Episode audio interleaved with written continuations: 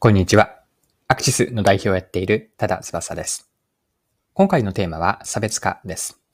面白いと思ったジグソーパズルを取り上げて戦略とか、あとはマーケティングですね、学べることを見ていきます。よかったら最後までぜひぜひお付き合いください。よろしくお願いします。はい。ご紹介したいのは、絵柄が何もない真っ白なジグゾーパズルで、このジグゾーパズルの商品名は宇宙パズルと言います。で、10年間で22万個が売れたパズルだそうなんですが、こちらは IT メディアの記事で詳しく書かれていたので、記事から引用します。メーカーのヤノマンが2012年に発売したところ、累計22万個も売れているのだ。10年間で22万個売れたと言われてもピッと来ないかもしれないが、ジグソーパズル業界の常識で言えば、規格外である。売れているもので2万から3万個、売れていないもので500個ほど商品の寿命は短く、ほとんどの商品が2、3年もすれば店頭から姿を消す。生き残ることが難しい世界の中で何も描かれていない宇宙パズルはなぜ支持されているのだろうか。はい。ここまでが IT メディアの2022年7月3日の記事からの引用でした。で宇宙パズルはちなみになんですが300ピースです。真っ白でパズルピースの形しか作っていく手がかりがないので、相当に難易度は高そうだなという印象です。では、この宇宙パズルが生まれた経緯について、先ほどの記事からまた見ていきましょう。読みます。この商品は実際に宇宙飛行士試験で使われたホワイトパズルをモチーフにしている。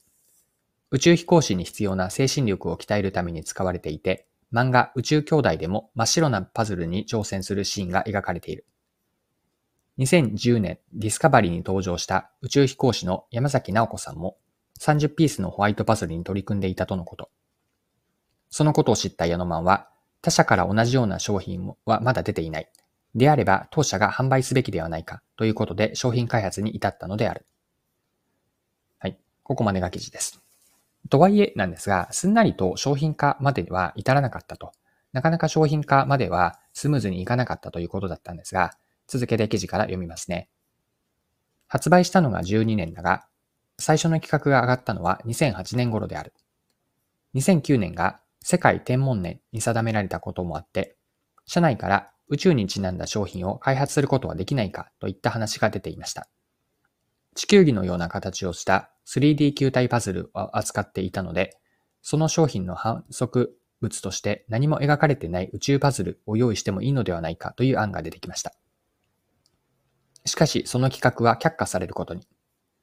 門前払いとなったので、真っ白なパズルは白紙の状態に。それでも一部の社員は諦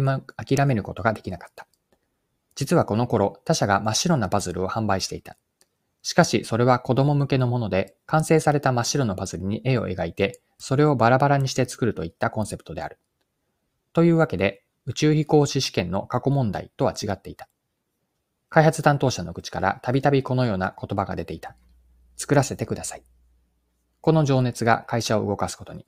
取り扱うのは1店舗のみ。それだと認知が広がらないので、なかなか売れないだろうと思っていたところ、1週間で100個ほど売れた。この数字は、ジグソーパズルの世界では異例である。はい、以上が記事です。では、ここまで見てきた宇宙パズルから、後半のチャプターにこれから入っていくんですが、学べることについてですね、一緒に掘り下げていきましょう。はい。では、後半のチャプターに入っていくんですが、学べることです。で、一言で言うと、真っ白な軸像パズルのこの宇宙モデルという、宇宙パズルというのは、引き算の差別化と見ました。通常はパズルには必ずある絵とか写真をなくしたのが宇宙パズル、真っ白なパズルというのが宇宙パズルなんです。引き算によって既存のパズルにはない完成させることの格段の難しさが生まれたんです。難易度が上がることによって、まあ、挑戦しがいって出てくるんですよね。宇宙飛行士がやっているテストに同じようなものに自分も挑戦してみたいと思えて、出来上がった時の達成感はおそらく他の普通の軸像パズルにはない同じ300ピースだったとしても難しさから他の軸像パズルにはないこう達成感とか、まあ、そういったところが価値につながっていきます。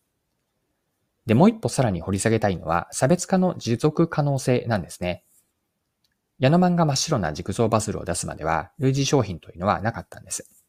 日本のパズル業界では真っ白な軸像パズルというのは初の商品だったわけです。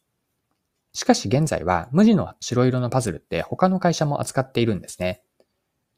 パズルを無地の白にするというアイデアは斬新で、宇宙とつなげる発想もユニークだったわけなんですが、しかしアイデアさえ手に入れられれば、絵柄がなく無色なパズルを製造するというのは、一般的なパズルよりもむしろ簡単ですよね。つまり、これは何を言っているかというと、模倣可能性の高い商品アイデアなわけです。で、実際に Amazon で無地色、この白色の全く何も柄がないパズルを検索してみると、複数の類似商品が出てくるんです。白以外にも青とか黒のこの無地のパズルというのもありました。で、検索結果をパッと見ただけの自分の印象というのは、ヤノマンの宇宙パズルが他のこの白色とか青とか黒のパズルと差別化されているようには見えなかったんですね。よって学びとして最後に残しておきたいのは、差別化を図るときの着眼点。具体的には次のようなこれから言う問いかけというのを自分、または自分たちにしてみるといいのかなと思っていて、これが差別化をしていくときの着眼点になるんですが、今までの当たり前の要素、常識とかそういったところをなくすことで差別化ができないだろうか。これは学びの一つ目で見た引き算の差別化につながる問いかけです。また二つ目の問いかけは、その差別化アイデアは独自性があってメリットがあるか。メリットというのはお客さんの価値につながることなんですが、